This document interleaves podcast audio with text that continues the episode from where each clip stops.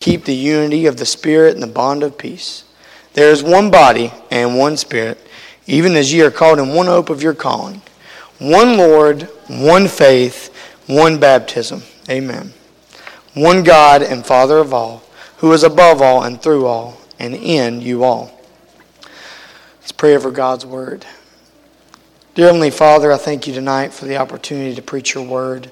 I never take it lightly, dear God, to stand behind your desk and just be the messenger. And I pray that you'd hide me behind your cross of your Son and you would just help me to preach your gospel. I'm so very thankful to be here. So very thankful for the support of my church family. I love them, and I'd ask you to just love on them this week. Thank you for all the encouragement and all the blessings that you've given me this week and my whole life. We love you. We're looking forward to what you're wanting to do at Salt Rock Baptist Church. Amen. I would also like you to turn over the gospel according to Matthew chapter 26, real quick.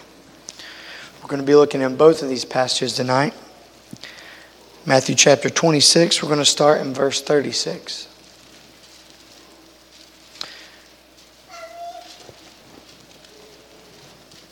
If you're there, say amen. Then cometh Jesus with them unto a place called Gethsemane, and saith unto the disciples, Sit ye here while I go and pray yonder. And he took with him Peter and the two sons of Zebedee, and began to be sorrowful and very heavy. Then saith he unto them, My soul is exceeding sorrowful, even unto death. Tarry here and watch with me. And he went a little further. Jesus went a little further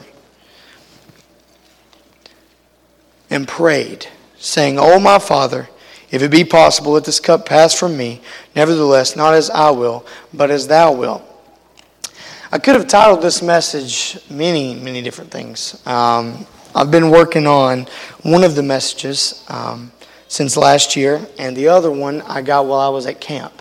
And the Lord decided to knit them together in my heart, and I hope that it makes sense, and uh, God will do the same thing for you tonight. In these passages of Scripture tonight, I want to point out two simple phrases that we find. We find in Ephesians chapter 4, verse 1, that the phrase I want to pull out is walk worthy of the vocation wherewith ye are called. The Bible says in Matthew chapter 26, verse 39, and he went a little bit further. It reminds me uh, a little earlier in the gospel, according to Matthew. In verse 41, chapter 5, it says, And whosoever shall compel thee to go a mile, go with him twain. This is real Christianity. This is not mediocre carnal living. And I want to speak on tonight walking worthy as a second mile Christian. Walking worthy as a second mile Christian. Before I tell the dear saints in this room tonight to not quit. We need to determine who is really being and wanting to be a Christian, a true Christian, and who is not. Do you really want to be named with Christ? It's going to cost you just as much as it did Christ. Yeah, you're going to have to die. You're going to have to die to this thing called self. You're going to have to die to this thing called your flesh. You're going to have to sacrifice that. I love hearing Brother Tom Gillen preach over the Taylorsville Baptist camp meeting. And uh, he was preaching on Abraham and Isaac. And as he was preaching, Lord was working on my heart and uh, about this message. And he, I never realized that Abraham had to give up his son, sacrifice his son, just like Jesus did. I had never thought about that in that way. But wow, what faith. Um, Wow, what Christianity. He didn't get the walk with God he had without sacrificing his son um, off the throne of his heart and allowing God to take precedence. God help us tonight to get some of that unction, some of that faith, some of that wow faith that God help us with. We cannot quit Christians. That's not walking worthy. And I believe I need to make a public service announcement right now. Dear Christian, it is not the time for you to be too busy for Wednesday night. Dear Christian, it is not the time for you to be too busy for Sunday night. And dear Christian, it is not the time to be too busy for God.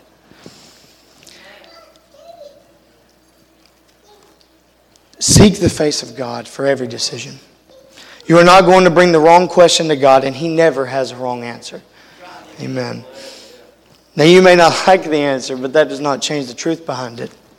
And uh, sometimes that answer is no, and that's hard. I heard a preacher say something here from an old truck driver. The truck driver said, Preacher, I know exactly why the road to hell is broad and why the highway to heaven is narrow. And the, uh, the truck driver said, or the, the preacher said, Really? Why? The truck driver stated, Well, you have to have room to turn around whenever you're headed towards hell. And whenever you're going towards the mark of the high calling of the price of Jesus Christ, there is no room for a turnaround. That road is so narrow, there's no room for you to quit. There's no room for you to turn around. Amen. Beloved, we cannot quit walking the straight and narrow. Under any circumstances, we don't get to turn around and walk back towards Egypt. God's already delivered us. God has delivered us out of Satan's hands. Don't jump back in. Maybe it's time to put up some Christian standards with your coworkers or with your school or wherever stage of life you're in right now. Maybe not quitting is going to require a backbone as tough as steel. Folks, 500 Baptist churches, and this, this threw me off, 500 Bible preaching Baptist churches will close down by the end of this year. We have got to stop and weigh the consequences of quitting on God. What about my generation, dear church? What about the generation after me? What about the generation after that? You see, it's bigger than just us. It's bigger than just Elijah Lane preaching a sermon right now. It's what my kids are going to take from me preaching a sermon. There is hope, but only if we don't quit. Jesus went a little further in the Garden of Gethsemane and prayed to avoid these consequences tonight. What if Jesus would have stopped? What if Jesus would have quit? Oh man, that's the whole world. Our decisions affect more than just ourselves. We'll go ahead and get into the message. And my point one, um, if you're taking notes tonight, will be from taken from verse 53 through 56 in the book of Matthew.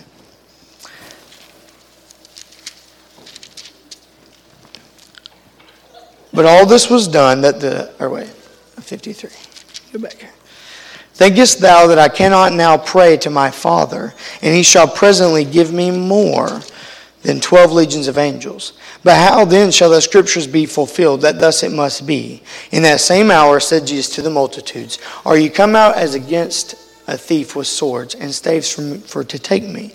I sat daily with you teaching in the temple, and you laid no hold on me. But all this was done that the scripture of the prophets may be fulfilled. Then all the disciples forsook him and fled. And they that laid hold on Jesus led him away. You see, Jesus was not a martyr. A martyr is a Christian, a serious Christian, that is led to their death by a superior force because of that one's belief. However, God is all powerful and simply chose. Jesus Christ was not forced to the cross, he was led. So therefore, he was not a martyr. I heard it put one way all are born, all die because they're born, except for Jesus. He was born to die. Dear Christian, would you like to be a second mile Christian? Would you like to walk worthy tonight? Would you like to fight for America's heritage? We just watched it. Oh man that a remnant would arise. It says in Joshua chapter 1, verse 2 Moses, my servant, is dead. Now therefore arise. Jesus knew that Moses was going away, and he had prepared Joshua to arise. Gabriel, that's mine and you's generation. Caleb, that's mine and you's generation. After all these people are gone, we must arise and become a part of that remnant of Jesus Christ. The first point that I have tonight is we as Christians should have a martyr's heart. Preacher, what is a Christian martyr? Well, I'm glad you asked. A Christian martyr is just more than a serious Christian. He or she is a person who believes and is 100% in Christ in his cause. They are willing to give up anything or anyone at any time. There are well known and probably more that are not. However, there are several martyrs that are well known, and probably more that are not. I know at Crown College we have the opportunity to have school and classes around a Christian Heritage Center. And in that Christian Heritage Center, there's so many individuals that just lived for God.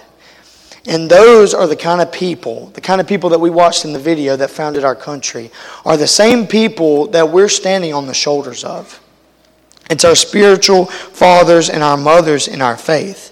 These, along with many preachers, missionaries, and authentic Christian laymen that fill up our church pews, that's who paved the way for our Christianity. And we should be thankful. And not only do we have the opportunity and the responsibility to take their example and not only replicate it, but to have faith in God enough that He'll grow it. That He'll grow Solid Rock Baptist Church. That He'll grow the other local church bodies. Have faith in God to do that. And trust me, I'm preaching to myself up here. Having a martyr's heart is not easy. It's having a completely sold out heart for Jesus. I mean, He gave all. We owe it to Him. We owe everything to Him.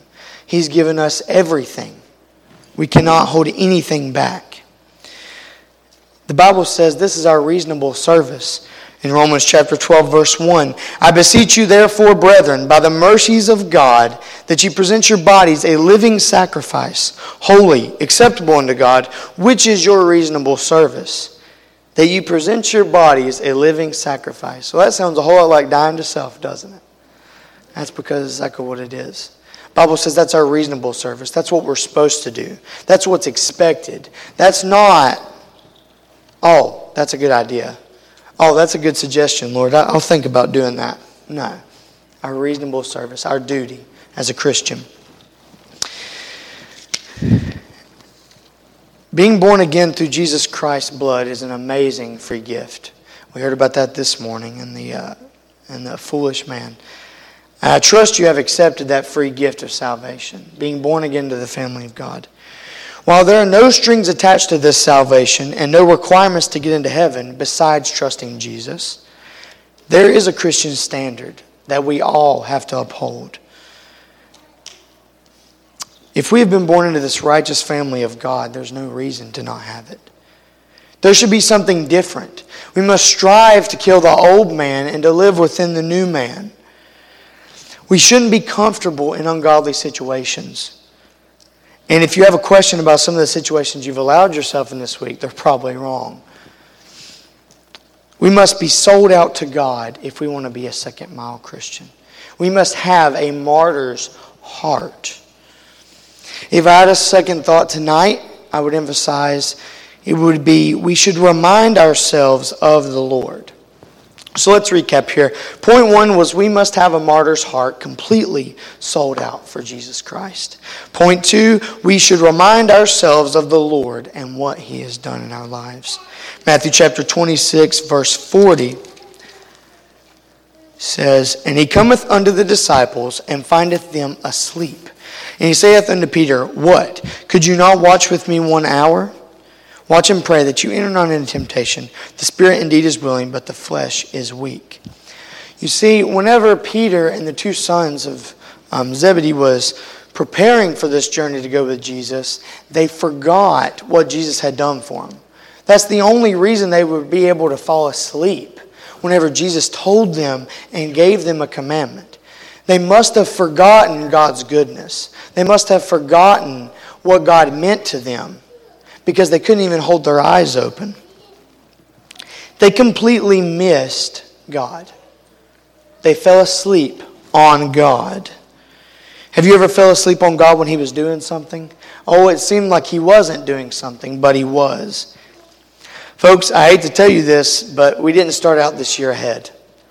We're over halfway in the year, meaning that almost 250 churches statistically have already closed down, Baptist Bible believing churches. We, as Christians in a world with so much wasted life, opportunity, and potential, are playing catch up. Stay with me here. Have you ever wondered how many are called but never pick up the phone? The Bible says the harvest is plenty, but the laborers are few. So much time has been wasted, resources squandered, and it's up to the remnant in this room tonight, as big or as small as it is, to complete God's work as I was going over this message, the Lord put it on my heart. You know, Solid Baptist Church is a great local church. And there's other great local churches. And in every local church, there is a body of believers that is a remnant. That's what the pastor was referring to earlier. There is a small, usually a very small portion of the crowd and that is what the church is. It's the backbone of the church. Your Sunday night people, and we're so glad you're here tonight. Your Wednesday night people, your people that are sold out for Jesus Christ. The people who don't forget whenever Jesus Christ does stuff for them. And this is extra, but in verse 42 and 43, it says, He went away again the second time and prayed, saying, O my Father, if this cup may not pass away from me, except I drink it, thy will be done. And he came and found them asleep again, for their eyes were heavy. Jesus comes back and finds them asleep again. Wow. Everything we do in the present affects our habits in the future. I love this poem um, I read online uh, several years ago, and I brought it back. God brought it back to memory. Be careful of your thoughts, for your thoughts become your words. Be careful of your words, for your words become your actions. Be careful of your actions, for your actions become your habits. And be careful of your habits, for your habits become your character. And be careful of your character, because your character determines your destiny.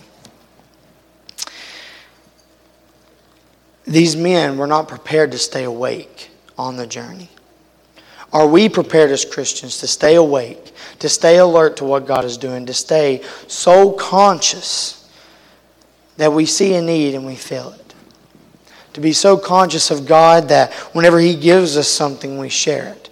To be so conscious of God whenever you're driving down the road and you park at your workplace and there's several people that you talk to on a daily basis. Do you have enough soul consciousness about you to witness to those people? Because you may be the only Bible they ever read. You may be the only opportunity they have to receive Jesus Christ as your personal Savior. What about our families? What about our friends? Friends don't let friends die and go to hell. In point three, the last part here, um, the whole reason this story is even here is because Jesus was seeking after God. If Jesus couldn't do it without God, I don't think we can either. My third point we cannot do anything alone. The whole, any kind of change or advance in our Christian life always starts with a change and an advance in our Christian walk with God. I'm going to say it one more time. Any kind of change or advance in our Christian life always starts with a change in our walk with a holy God. My friendships struggle whenever I don't take the time to talk to them. I'm sure you husband and wife couples, I'm not married yet. I will be eventually, hopefully. Um, if you don't talk to your wife for about a month, how's y'all's relationship going to be? I assume pretty bad. Again, I'm not married. I assume pretty bad. Maybe y'all do that on a regular. Maybe y'all should talk to each other more it would be pretty bad. You have to have communication. You have to have an open line of communication. I almost wore my dead watch, um, but I didn't, and I was going to use it for this illustration. You know, that watch will tell me the time and it, it looks nice, but if it's not got any power source, if the battery is dead, it's not going to do its job. That's just like us as Christians. Whenever we're disconnected from God, we have no power, we have no recharge from a holy God, we cannot be expected to do His work. We must treat our relationship with a holy God with time and dedication. And I'm preaching to myself up here. Just as a husband and a wife spend time in the engagement process and then make the choice to love each other forever, we must renew our vows with our God. Sometimes every week, if we need to. Sometimes every day. Sometimes moment by moment. If we want to be a second mile Christian that loves the Lord and has a martyr's heart, we're not going to be able to do it alone. That one who reminds themselves of God's past and present blessings. if I could get Brother Matthew, if you can come help me real quick, and Brother Ronnie, I need y'all to do something for me.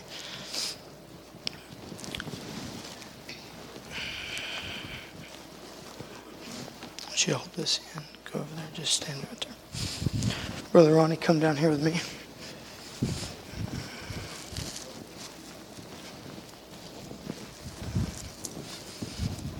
Now, this is going to represent our past, our present, and our future. It's not very long and it's not endless like eternity is, but it's all Dollar General had, okay? So, all right. Hold that right there. I want you to hold it like it's just going on forever. Hold it like this. Yep. Okay. So, the way I have this marked here is this part right here is the 6,020 so years that's already happened. This is the present, where we live. And this is the rest of eternity. And just imagine Brother Ronnie's not there, and that thing's just going and it's looping back around. Because that's what eternity is. It's just forever and ever and ever. A lot of people, because they don't have a martyr's heart and they don't um, seek to have a relationship with God, they only live for this little red section. How sad. Because we're about right here, and it's getting ready to end. This present's getting ready to end, and we're getting ready to be in eternity forever. And everything that God's given us here is a stewardship. We have possession over it, but we don't have ownership of it. And whatever we do with this right here determines the riches that we get in eternity, the difference that we make for eternity. But there's people living for just this. There's people that are living here in the past. You can't change it, but you're still dragging it around. There's people that are living in just the present. YOLO, you only live once. Let's just live it up. But that's not what's going to be worth it whenever that present ends and we have an entire eternity. See, eternal riches last forever. Whenever you work at a Baptist youth camp over the summer and you get to lead little boys and girls to the Lord, it lasts forever. Whenever you're faithful and you don't quit on God and you purpose in your heart to have a martyr's heart and to do right and have a good relationship with God and stay in commune with God, it's worth it. Eventually, this is going to stop. This life that we know of, it's going to, it's to end. And then that's what we have left with. Whatever we've done with our present will change how we live in eternity. You guys can just lay it on the ground right there.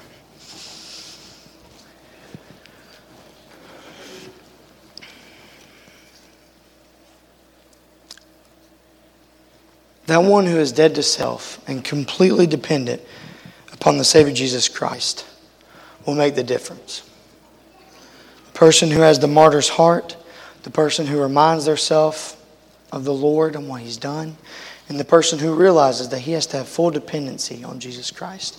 That's the person that lives for eternity. That's the person that truly makes a difference in this world.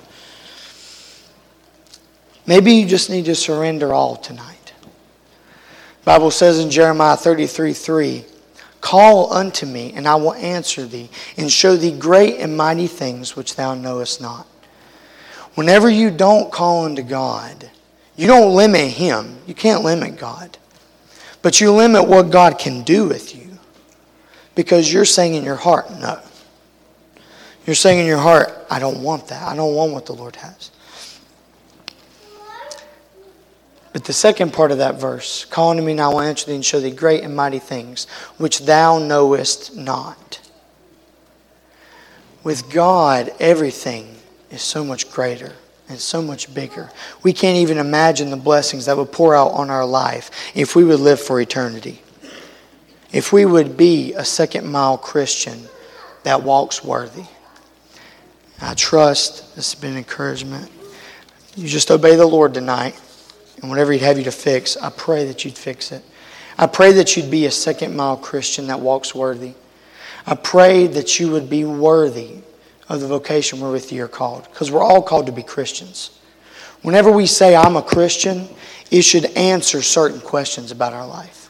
automatically. There should be no question about our Christian testimony at work. There should be no question about our Christian testimony in the schoolhouse.